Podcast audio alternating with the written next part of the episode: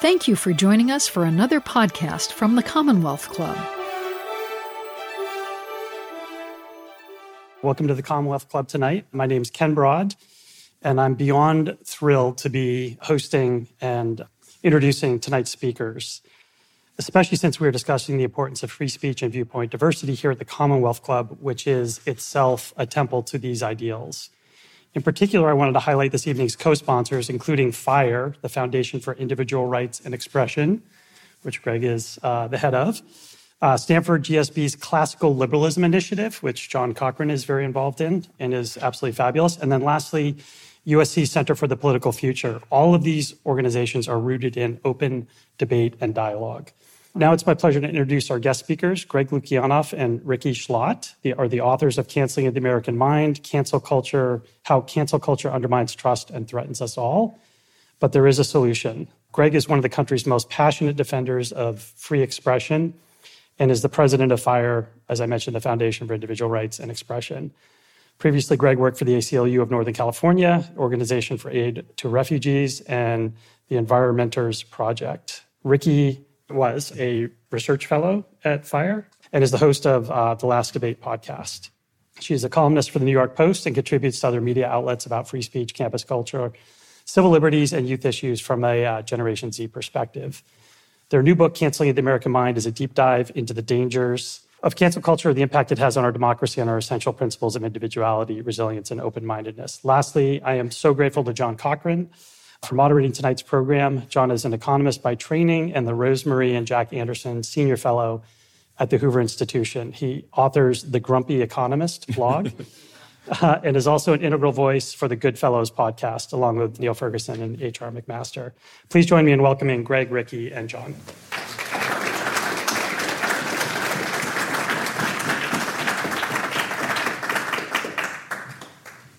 Let's dive in. Congratulations, both of you. This is a wonderful book. Thank you. Uh, I really enjoyed reading it, not just because I had a really long plane flight.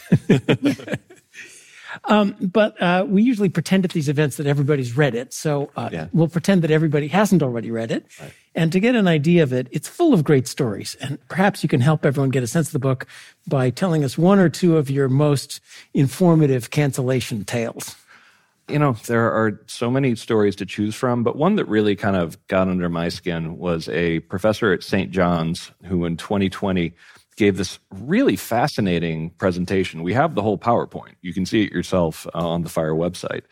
And it was about how in the 1530s, I think, China went on the silver standard essentially. Like they decided that all trade would be done in silver.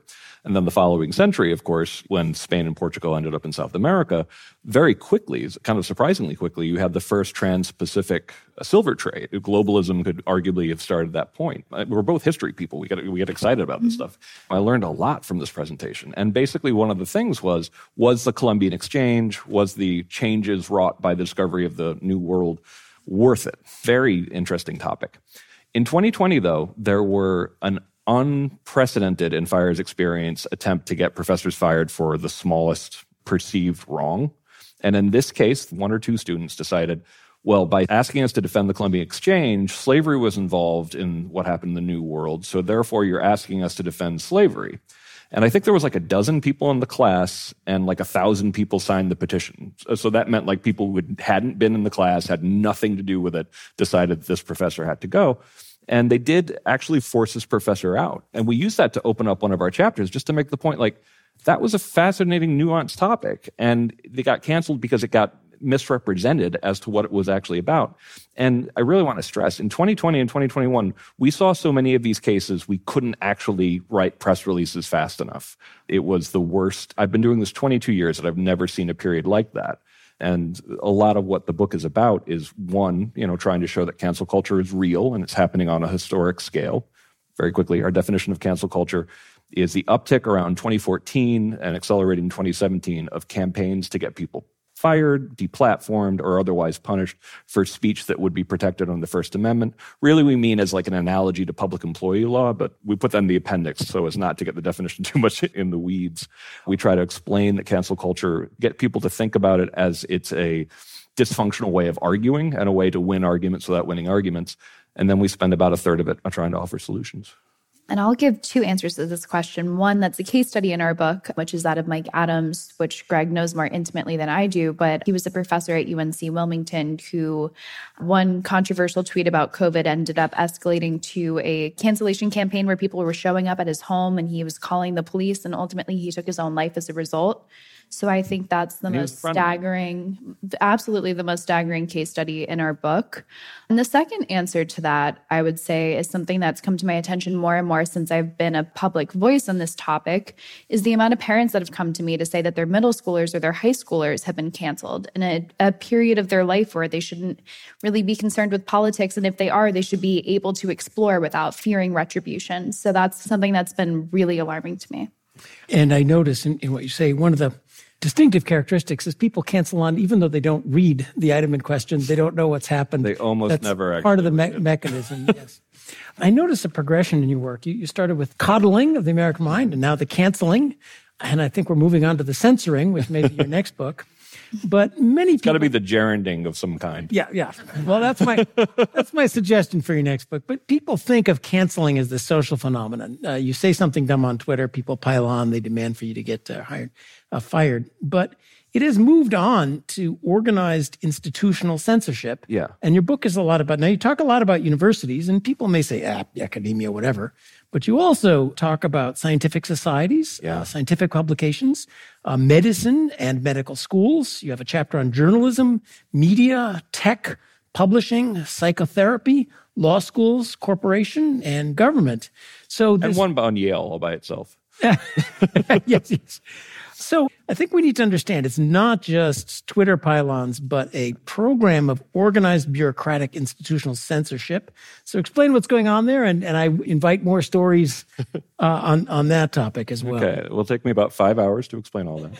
Um, well, you got about seven minutes by my clock. The institutionalization of this stuff is something that because I, I, I, went to Stanford for law school, I, I got to you know visit uh, yesterday, which was really nice, and I, I was like the happiest law student you ever met. Um, I worked at the ACLU back in 1999, and uh, we talk about it in the book as the slow motion train wreck. That essentially it was really clear that particularly elite institutions were starting to become much more free speech skeptical, which is honestly a predictable thing when your group is in power. If people you agree with are going to be the censors, you suddenly start saying, hey, maybe censorship's pretty good. Whereas if you're the little guy, then you tend to argue free speech. But I don't want to just say that it's a natural force. There was a very strong intentionality behind this as well. We call this the anti free speech movement.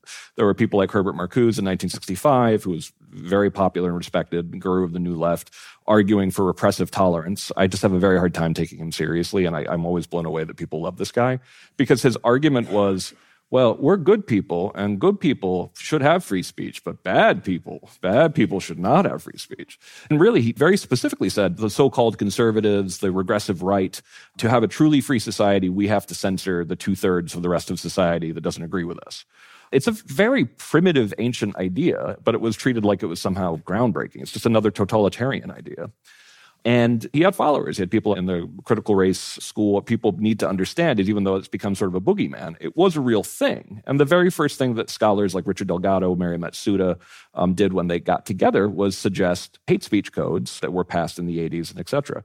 And a lot of these things, even though they kept on getting defeated in court, by the time I started in 2001, they were already part of the system in higher ed. 79% of schools had laughably unconstitutional speech codes, way more than had them in the 90s.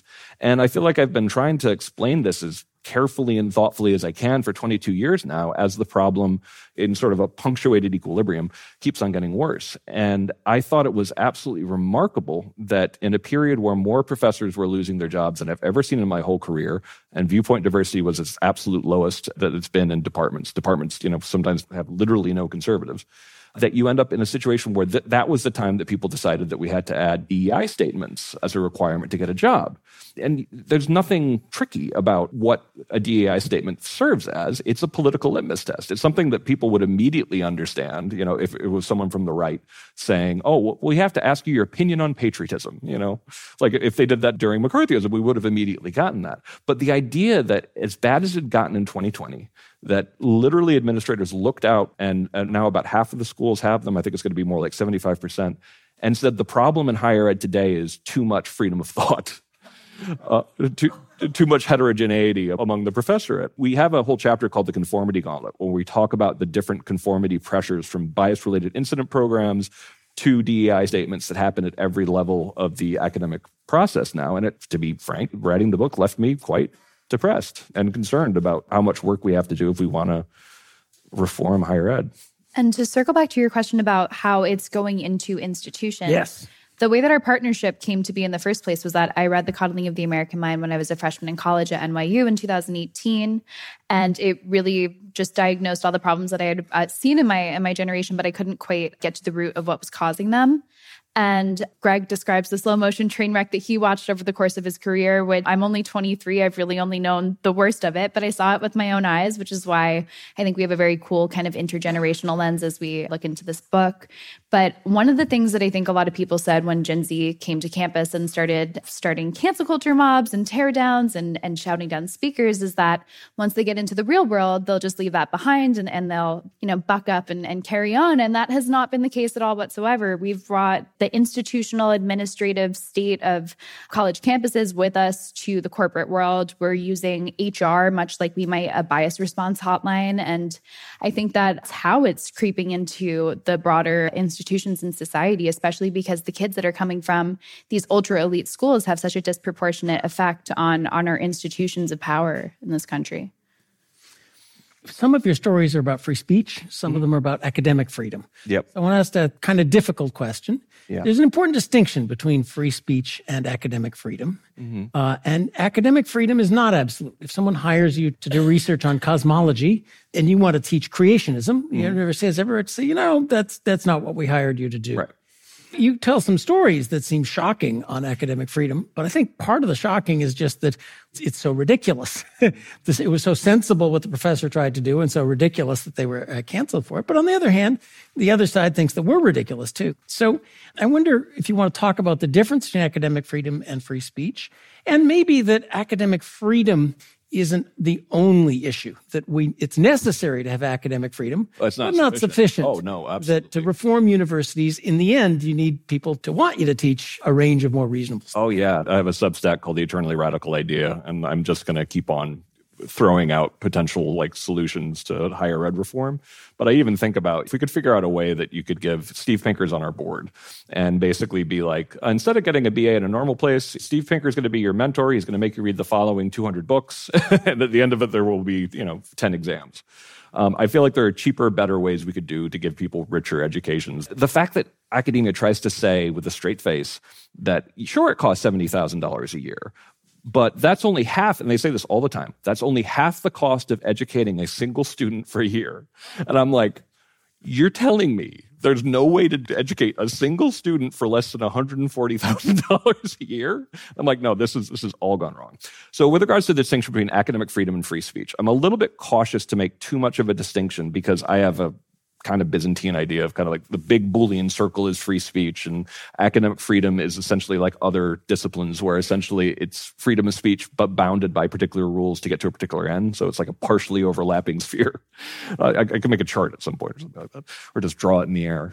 Um, the uh, uh, but I worry that there's been an attempt by academics, including Stanley Fish and Michael Berube and Jennifer Ruth, and also Robert Post at, at Yale, to draw a bright line distinction between free speech and academic freedom. And Fish went so far as to say these two things are not related at all. They're not even close to related.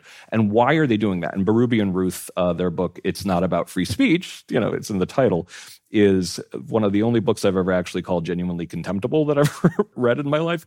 From people at work at the American Association of University Professors, it is a full throated argument for limiting academic freedom during this crisis. And one of the things they rely on is that I think it makes people like Berube and Ruth and Fish uncomfortable that academic freedom as a First Amendment right is under the free speech clause of the First Amendment. But since they very much like speech limitations, they have to find a sort of contorted argument to pretend that these things are entirely unrelated to each other. So they can attack free speech as much as they want, but keep their academic freedom. And weirdly, also argue in the Berube and Ruth book that we should have academic freedom, but not for white supremacy, which, and they have a chapter defending CRT. So they have the expansive, and what is white supremacy? Kind of anything you don't like, essentially. The, the book kind of blows me away. And just to defend why I use such strong language, one of the things it does is it mentions my friend Mike Adams and it talks about what a horrifying case that was for UNCW and how wrong it was for UNCW to have to pay that money to this scoundrel, this right winger. And it's going to lead people to want to go and follow in his footsteps. They put it that way to go to a fancy think tank. And they mentioned that the man killed himself in an endnote. It, it, just absolutely blew me away. When it came to Nicholas and Erica Christakis, they uh, said, "Oh, that case looked terrible," but then again, it was videotaped by Greg Lukianoff, so it can't really be trusted. My videotape can't be trusted.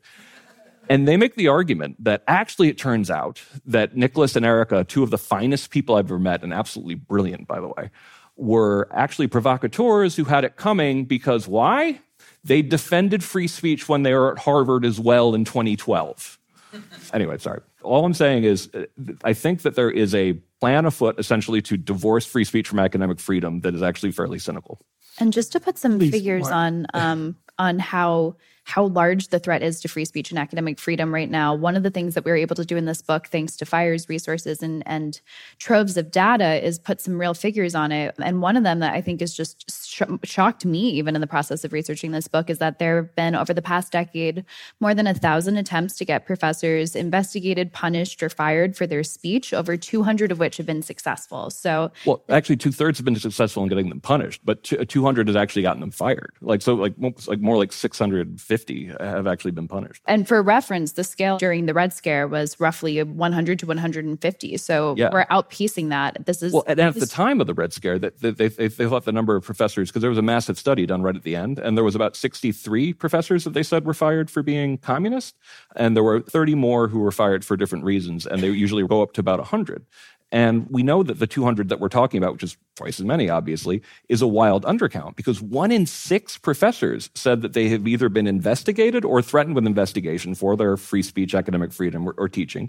9% of students said they've been investigated for their speech. One third of professors say they have been told not to pursue controversial research it's it's bad. Yeah, the, the self censorship. You, you, guys get the little tip of the iceberg. Yeah, but the self censorship, the knowing not to do controversial research, the censorship of the sciences, yeah. whole areas of science you can't even investigate anymore. That strikes me. It's not just about I tweeted something about Trump and everybody went nuts.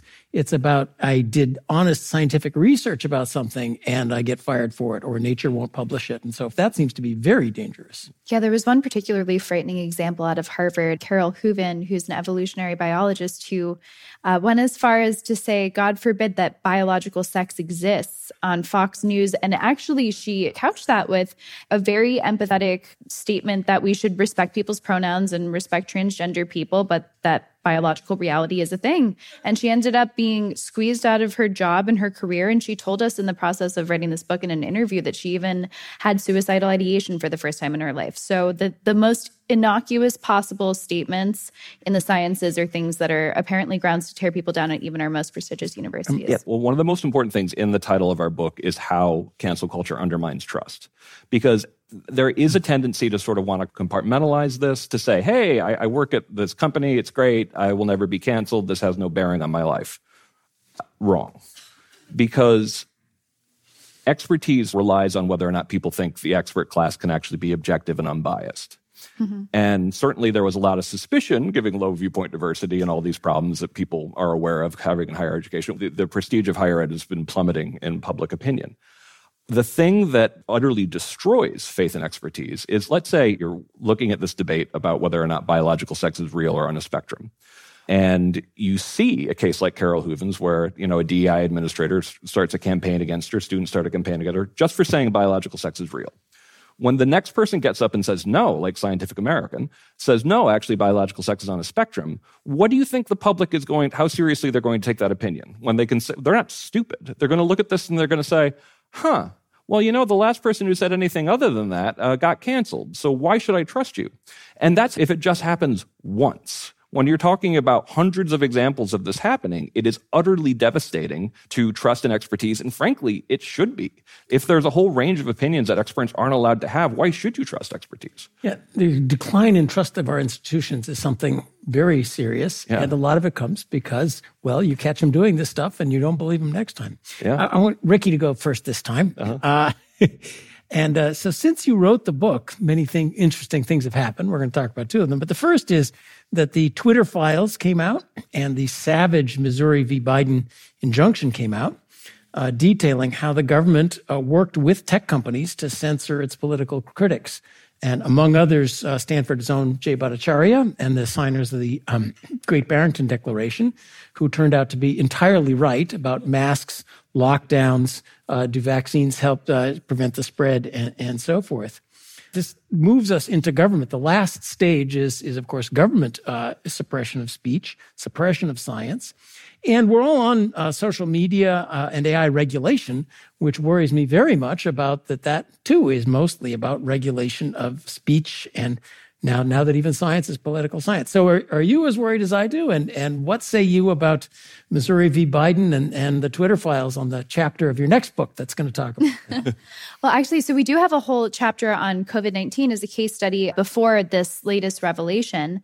But it's it's a perfect example of the phenomenon that Greg just described of cancel culture devastating trust. Because if someone like Jay Bhattacharya is called a fringe epidemiologist in spite of the fact that he's a Stanford epidemiologist working with Harvard and Oxford epidemiologists by members of our most prestigious health institutions in the government in private emails. And also, I think Francis Collins called for a swift and devastating takedown of the research. I mean, that's a pretty great way to make an entire society say, why should we believe the experts that are ruling us, the institutions that are overseeing our uh, the vaccines that we're rolling out or the regulations that we have around us? And so I think COVID 19, we, we've really yet to see the long term implications of how much the lack of epistemic humility that our leaders demonstrated really will have on especially young people. I've noticed uh, are particularly disillusioned by that. I think Missouri v. Biden was, I'm disappointed to see how little attention it's gotten outside of the kind of conservative libertarian spheres. The implications are huge that the, the federal government and several federal agencies were effectively jawboning social media companies by saying, like, oh, here's a little so called misinformation that we've delegated. And, you know, it'd be a real shame if all those really favorable policies that you have that are protecting your social media company were to go away somehow. And so I think this, this, I think it has huge implications. I just, I'm concerned that not enough people outside of the Twitter sphere have really taken notice. Yeah, it. I don't mind the swift and devastating takedown if it was based on fact and science, mm-hmm. and if it was not also based on shutting up Jay Bhattacharya. It's silencing, yeah. The, especially in a time when nobody knows science needs that interplay of great ideas based on fact and logic, and we're silencing one whole side. Well, not to mention all the noble lies as well. I think that was really the most concerning thing because so many of them were so transparent, even from the beginning of the pandemic. I mean, I can remember remember back in the days where we were saying, "Oh no, don't don't get masks because they don't work or you might touch your face more and so it might actually make things worse, but we also need them for healthcare providers." How does that make any sense? Why not tell the American people, why not treat them like adults and say, "Well, healthcare providers need the masks more right now because if you get sick, those will be the people on the front lines." And that's that's how you treat a group of citizens like adults who are deserving of trust and honesty and unfortunately we got just the opposite in the pandemic yeah, the COVID chapter is short but devastating. In terms of something that really undermines, you know, faith in expert, I think about the reaction to the first people started talking about the lab leak hypothesis. And there is a novel respiratory virus lab in Wuhan, and educated people knew that. So it wasn't a completely crazy thing to do.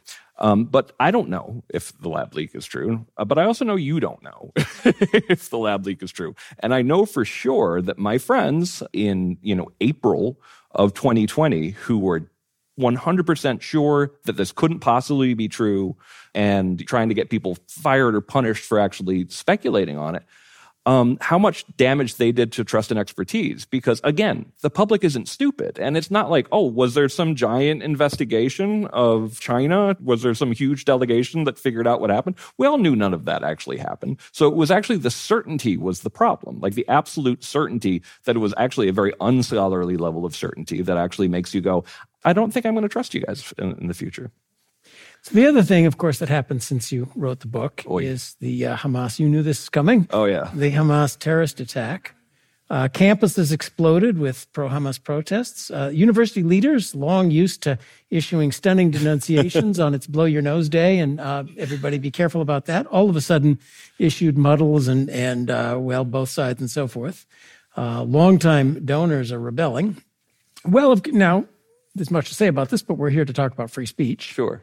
And of course, they, they say, well, wait a minute, don't you believe in freedom of speech? And if we want to go on campus and, and put up kill the Jews signs, that's freedom of speech.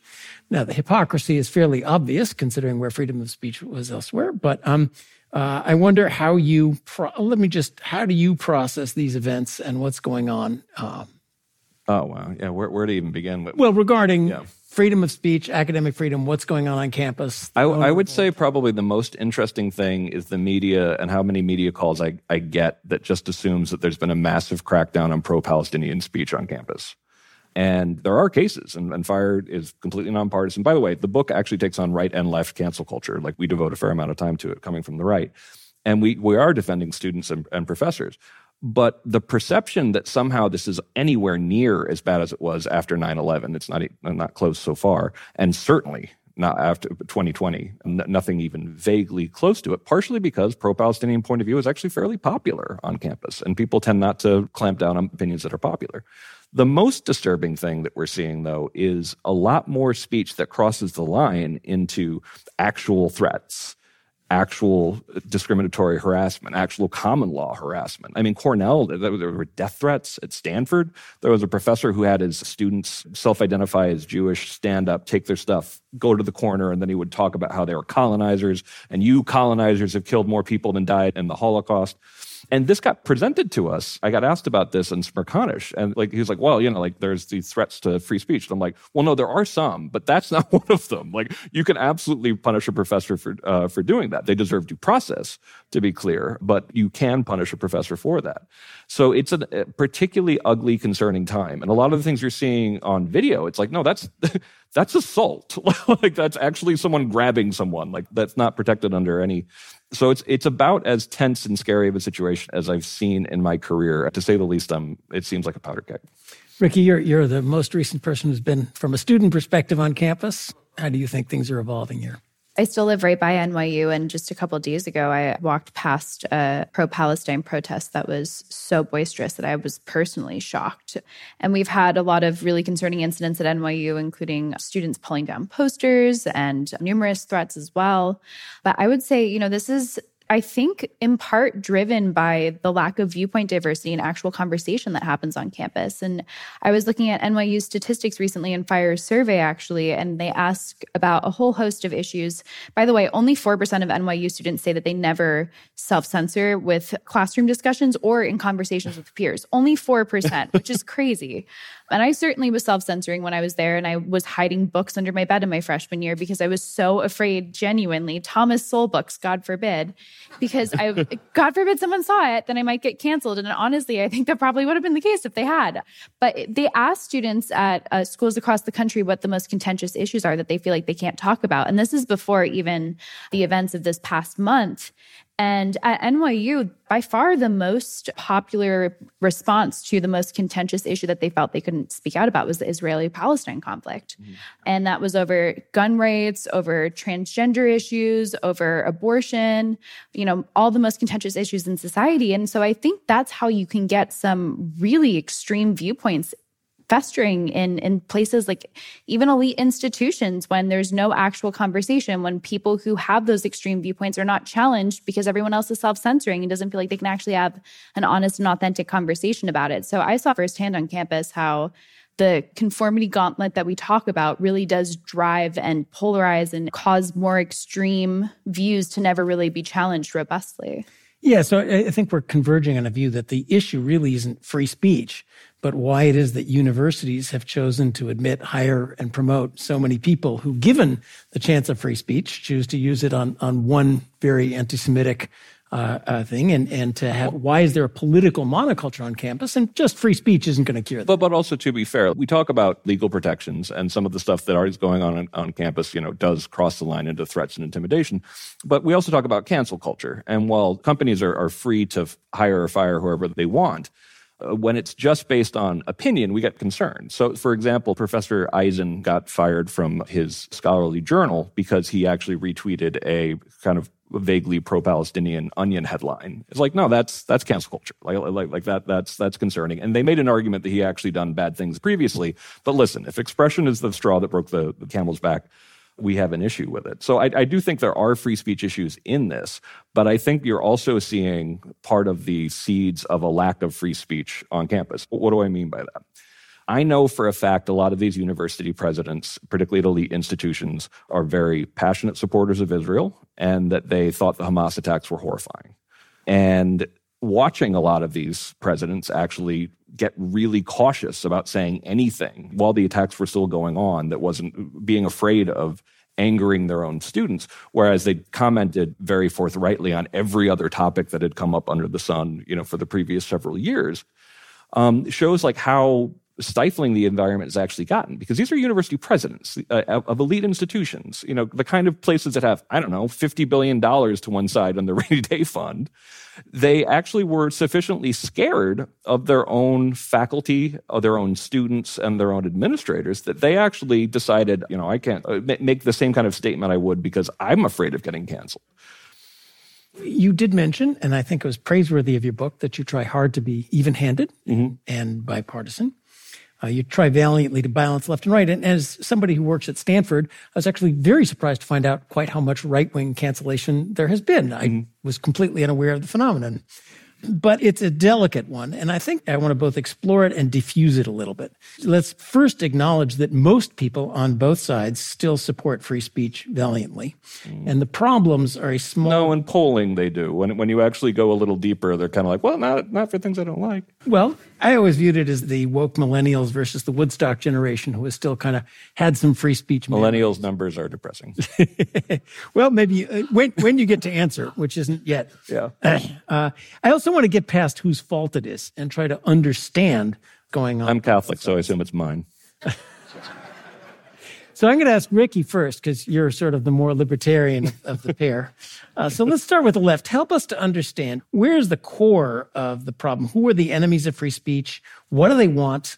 Uh, what dangers do they pose? And then, Greg, I'll ask you to do the same question. So, Rikki, go first on, on the left. Yeah, so our history of cancel culture goes through the long genealogy that starts pretty much in academia and has festered out into the broader institutions in society since Herbert Marcuse. And I think that's kind of the original seedling.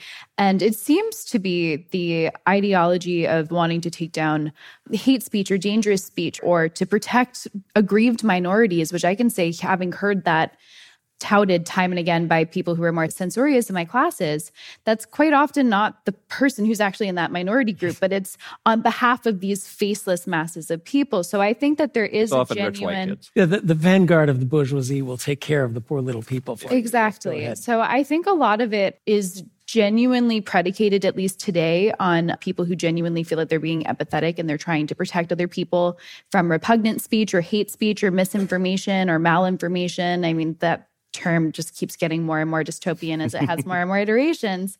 Um, but I would say on the left that predominantly this is a phenomenon that started on campuses and that a lot of our most elite educated people who are now Supreme Court justices, or, or, or I guess Supreme Court clerks at this point in time, but soon to be Supreme Court justices, which is frightening, and government employees and leaders of nonprofits, that as time has gone on and those seeds have been sown in academia and kids have gone through the conformity gauntlet of elite higher education and into these positions of power, that they've brought with them that root that I think people really underestimate just how influential some of those critical thinkers were. Mm-hmm.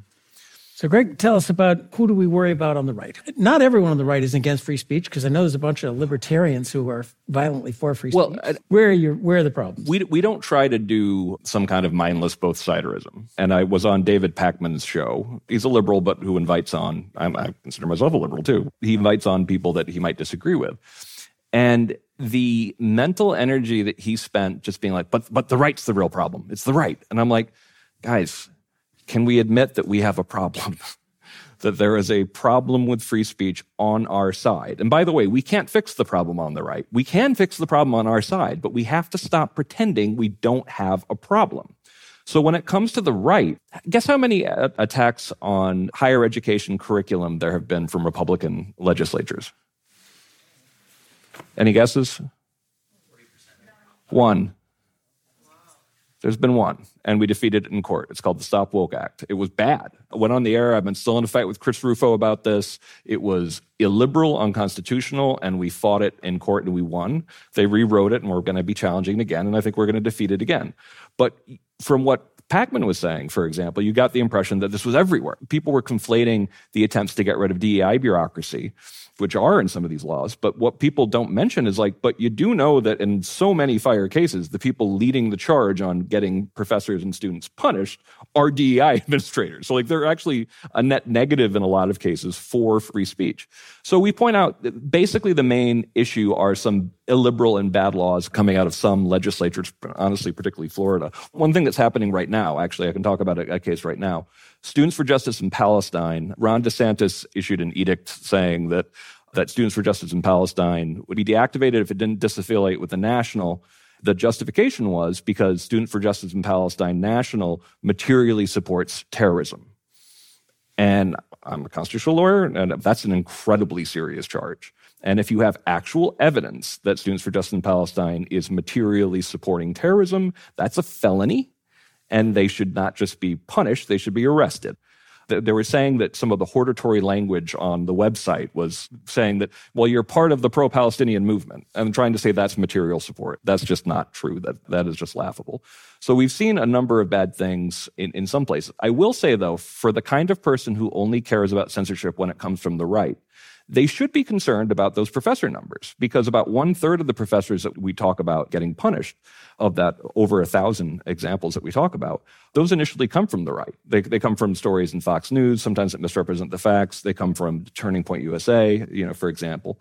But I did also make the point to Pakman that doesn't entirely let the left off the hook, though, on that, because in a lot of cases, the ones doing the actual firing at the end, giving in to an angry conservative mob, are actually administrators on the left as well. And the simple fact is, if higher education, since it's like a supermajority left leaning, if it was as good on free speech as I believed we were when I was younger, none of this would be happening at all. They would be standing up for professors left and right, but they are unfortunately too often leading the charge against them.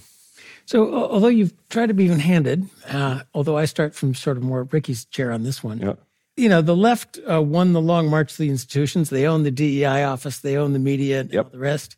On the right, you describe ham handed anti woke politicians some book burning social conservatives, some Trump supporters, and, and, what you call a fringe theory from the Opus Dei wing of the conservative. we don't call that, that's a quote from Bob Corn-Revere. Uh, yeah, the, uh, the, but it was lovely. The, yeah. the, left has Harvard, Yale, Princeton, and Stanford. The right has Collin College, University of Rhode Island, Montana State, University of Kentucky.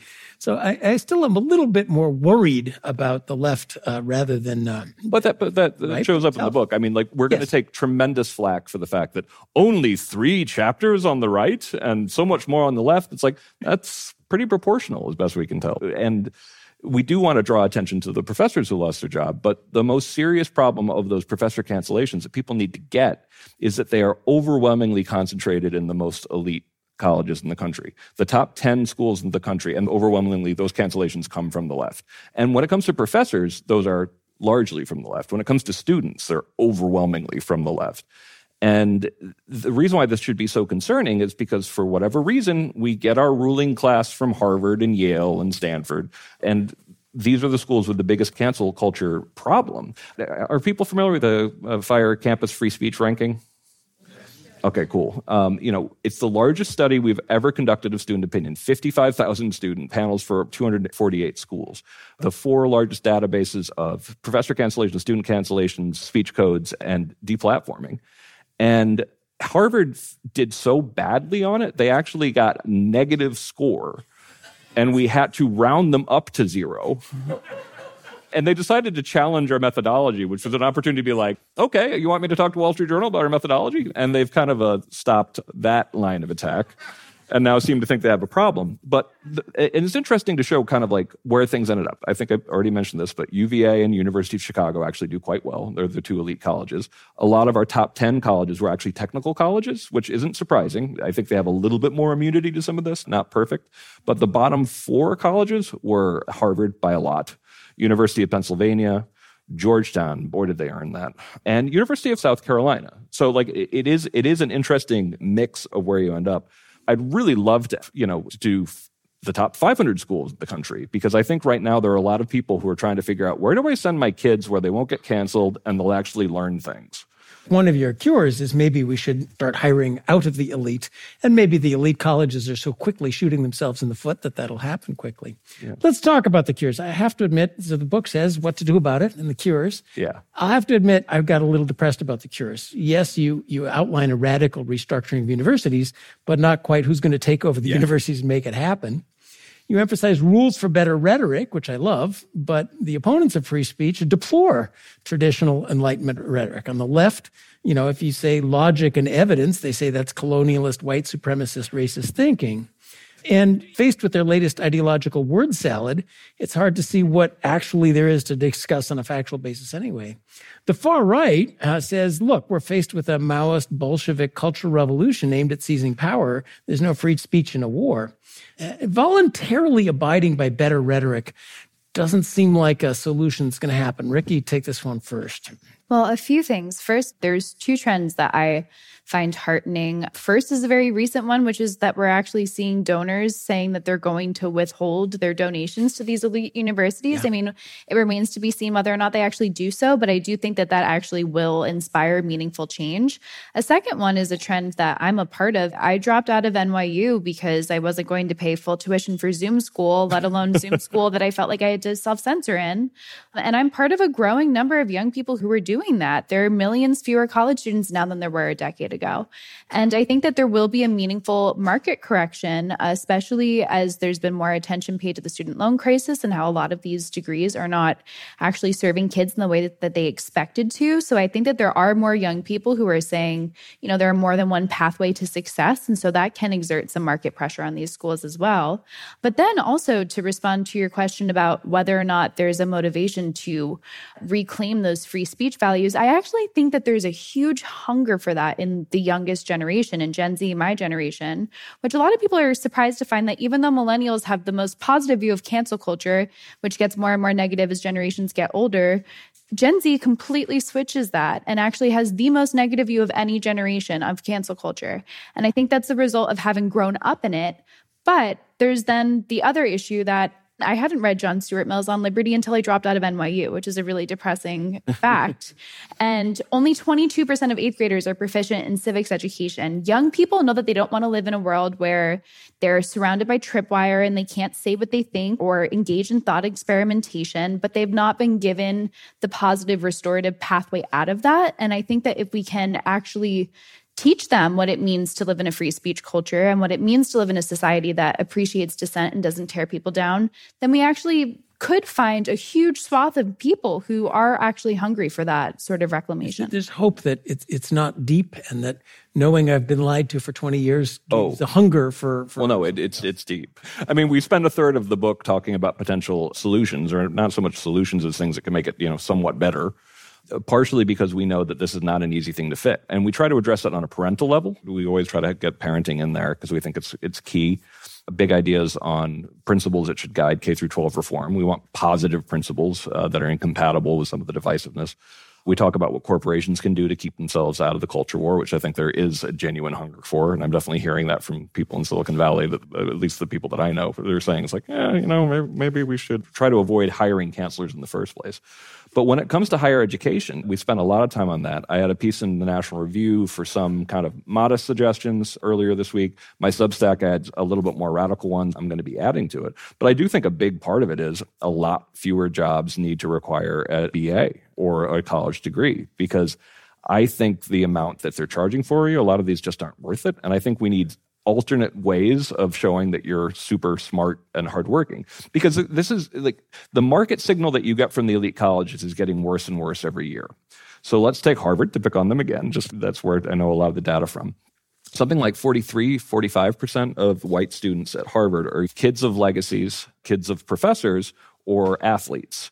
And the average GPA at Harvard is 3.8 average. That was summa cum laude at my school. Like, it's insane.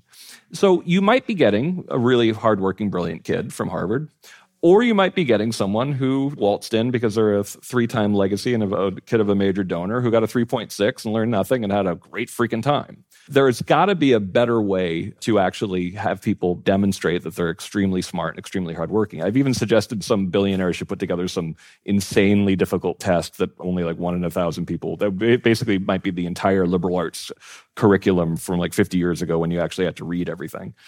Actually one good idea that's coming up from the left yeah. is skill-based hiring, decredentialing, you know, hiring people not just what's on their CV but what they know. Yeah, it is 15, so that is the time that we move on to questions from the yeah. audience. I did want to say one thing. When I told people that I was writing a book with a 20-year-old I hadn't met, we we signed the book having not actually met in person, um, which was funny because when I first saw her, I'm like, oh my god, you're a kid. Jonathan Rauch, who's a friend, he thought I was crazy. But it's always nice to do a talk with Rikki because it's kind of like this is a brilliant 23 year old that I, I feel very lucky to have gotten to write with. Thank you.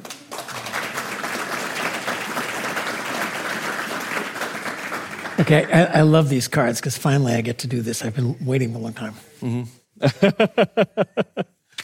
Tonight show for those. The first one is how dare you? no, no, no. So, uh, Rikki, what one thing subject comes to mind, which would have been in this book and didn't make it in? Also, favorite cocktail. Ooh. Mm.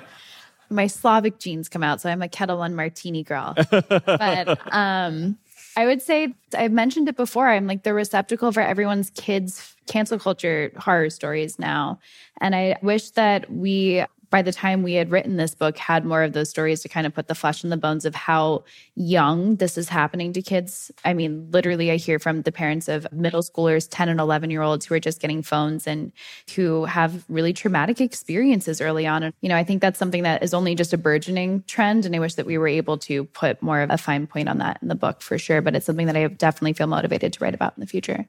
I wish we could have had a chapter on bad it's gotten with debate teams out oh, there. debate teams. Yeah, yes. I, I, I, that depresses me. To one more ins- institution taken over. One more, because we tried to give a special focus. Since we knew we couldn't cover the entire world of cancel culture, because that would have been a 5,000 page book. We tried to focus on knowledge producing institutions, because we think cancel culture there is especially pernicious and, and damaging. But some of the stories and research we've been able to do on what's going on with some of the debate leagues are just depressing as all get out. Well, I give you a title, you're ready to start your next book. okay, here we go. Uh, any faculty member who stands up in a virtue signaling environment and dissents loses access to the recognition that he, she, or she has worked uh, all their lives to achieve, which I would add, even if you don't get fired, you're off in the corner yeah. office for the rest of your life. Good luck publishing. Good luck being invited. Dr. Pariah. Yeah. yeah, Dr. Pariah. What can we say to them to persuade them to pay this cost and, and have the courage to stand up? I mean, I would say work for fire. Is, one thing that I noticed from speaking out while I was still at NYU and writing op eds was how many people were silently sitting around me with very similar viewpoints or at least a similar concern about free speech. And i it really motivated me when i heard from classmates and professors and deans even at nyu who all said to me i completely agree with you but just don't tell anyone that we had this conversation. Like this is this is a huge problem. There are more people around you than you realize that actually feel the same way. And i do believe that courage is contagious. And i think especially young people are really hungry for examples from faculty members who are unafraid to speak their minds and be honest and authentic in their opinions. And so I think that's potentially the best possible motivation is to lead by example. In putting up a free speech conference, academic freedom conference a while ago, I was told by several faculty, I can't be seen on the program with X. yeah. From defending professors for 22 years, one thing that I can say that is not necessarily going to give them courage, but motivation to take their case public is you are much much safer if the public knows about you being targeted than if not. I can't tell you how many professors I've dealt with who are like, it'll just go away. No, you'll just go away. If nobody's actually watching, they're going to figure out a way to get rid of you. And I actually one year into my career, I had a professor write an article basically saying, yeah, I should have listened to fire because they were right. That essentially, like, if it's not in the public glare, you are much more vulnerable. Are there moral viewpoints that should result in cancellation? A recent example is the revocation of job offers for supporters of the Hamas uh, massacre. Mm-hmm. We had a, in the appendix just an argument that you can argue that people are canceled appropriately. We don't leave that out as a possibility. Really, what we're arguing for from a free speech culture perspective is since culture can only ever be competing norms, we want a thumb on the scale for people at least pausing and saying, as an employer, I think everyone's entitled to their opinion. If there was any thumb on the scale for that now, I would appreciate that. Because if you looked at like uh, 2020 and 2021, it looked like we were heading into a country where essentially every company was both a hedge fund and a political army that had particular points of view. And if you disagreed with it, you could be fired, which leads to a situation in which we have a First Amendment, but you can't actually have an opinion and expect to make a living. But people misunderstand what we're saying by this. We're saying that if there was some consideration of the idea of everyone's entitled to their opinion, might that prevent some of the many ridiculous cases we see in this book? I think so. Is that going to get Goldman to hire someone who said Hamas was right? Probably not. But a little bit of rebalancing to respect the fact that your employees have points of view, any step in the right direction would be overall welcome. Part of our rules of engagement is when we're discussing one thing, I really don't pay that much attention to what you think about something else. Yeah. So narrower purpose institutions are important and a little bit of forgiveness for people having crazy ideas so long as they operate in one place. Oh, but I but I always have a caveat to that too make sure you're not actually hiring a counselor in the first place. Because yeah. a lot of these elite school graduates, and this was said to me by corporation heads all over the country, they show up and they want you to fire people for not agreeing with their politics. So, yes, hire people who agree to obey by the rules of rhetoric, which are nicely set out in there. We didn't have time to get there, mm-hmm. but who don't pile on, don't use ad hominem attacks, don't insult your motiv- motivations. That's the key thing that you want, even if they have somewhat nutty ideas. yeah. Things. Yeah. And one example that just puts a, a point on that is, comes from Coinbase, where their CEO set out a policy I think in the wake of BLM and pressures to make an institutional statement about that, where they said, We're not a political organization. You can have your own politics in your own private life. And if that's a problem for you, then here's a great severance package and so long. And actually, 5% of their employees took that. And those are not the 5% of people that you want to work with. But if you can draw the line in the sand and say, from this point forward, this is how we operate in, in this institution, I think that that's a really positive pathway and potentially a really effective filtering mechanism.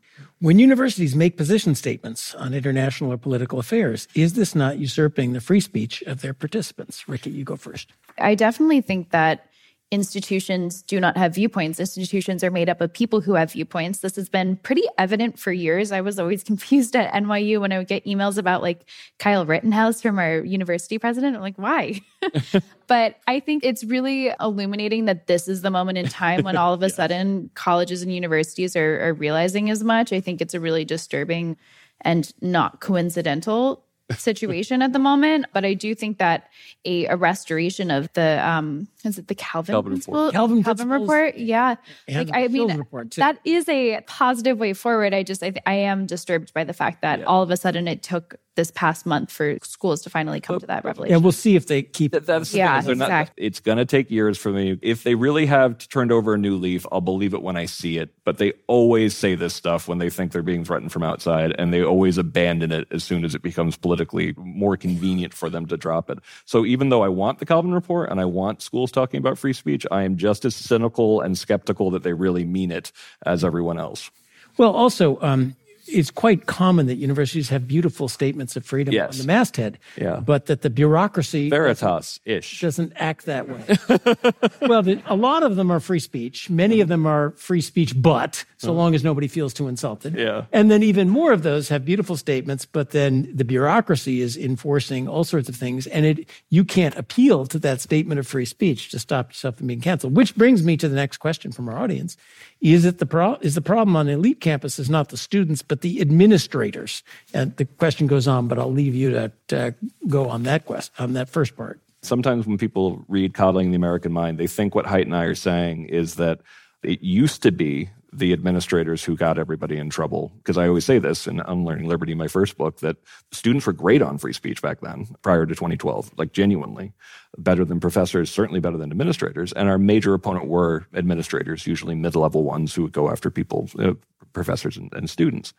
But people think that what we're saying is that when Gen Z started hitting higher ed around 2014, and there was this really dramatic shift that was not the least bit subtle um, that we both saw at the same time, that it suddenly became the students and administrators didn't matter. That is not at all what's happening. Administrators are oftentimes encouraging those students to, to some cases, do the shout downs. I mean, we saw this in action at Stanford, for example, where the Tirien Steinbach, who had met with the angry students for hours in advance and then showed up just conveniently, the shout down right at 10 minute mark, get up and give a seven minute speech on is the juice of free speech worth the squeeze?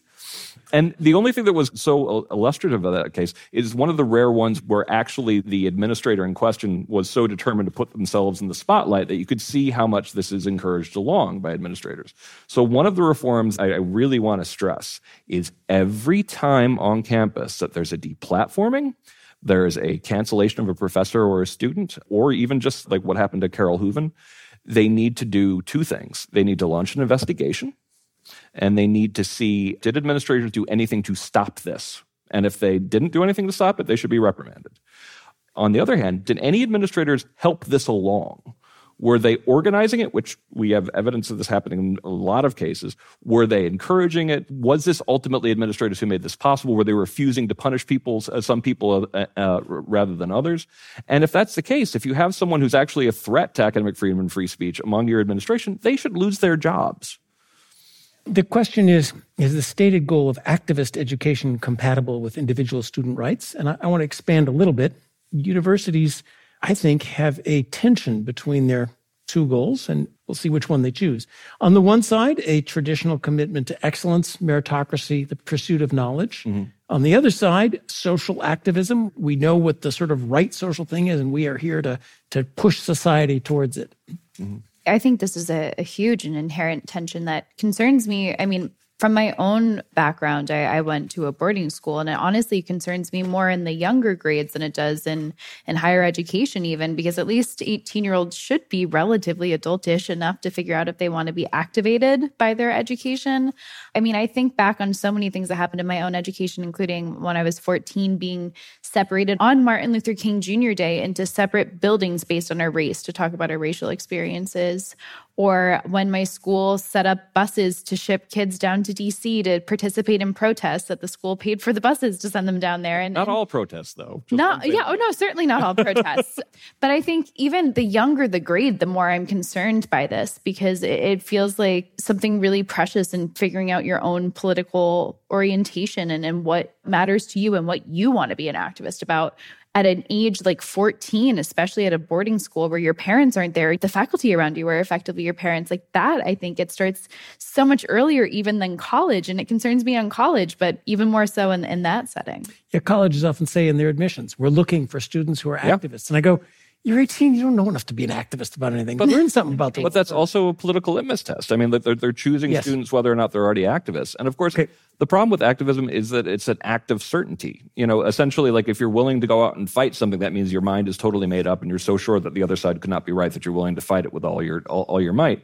And what you should be cultivating in young people is epistemic humility, uh, an appreciation for how little any of us know in the grand scheme of things. I think it goes very much against the spirit of a quality education. So we're down to one, and I have one last very short question for a very short answer. It's yeah. a softball. You note in the book, free speech is a rare and recent idea. Throughout most of history, you didn't have free speech or thinking either for religious or political reasons. So just give us, in a couple of words, why is free speech, the free speech culture, freedom of thought so important for our society? Because false beliefs and misinformation often turn out to be true, and history is a lesson in that. And if we want to get closer to truth, we need to open ourselves up to hearing dissenting viewpoints.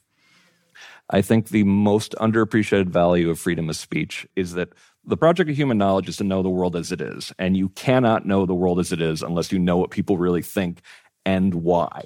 And that's especially true if people believe monstrous or awful things. You are not safer for knowing less about what people really think.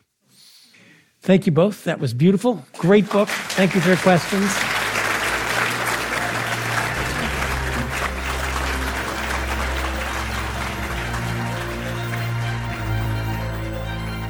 You've been listening to the Commonwealth Club of California. Hear thousands of our podcasts on Apple Podcasts, Google Play, and Stitcher. If you like what you've heard, please consider supporting our work and help us bring 500 programs a year to listeners like you. Go to commonwealthclub.org/donate. Think your way around the world with our travel programs to exciting domestic and international destinations. And when you're in the Bay Area, please join us live at our events. Thank you for listening and for your support.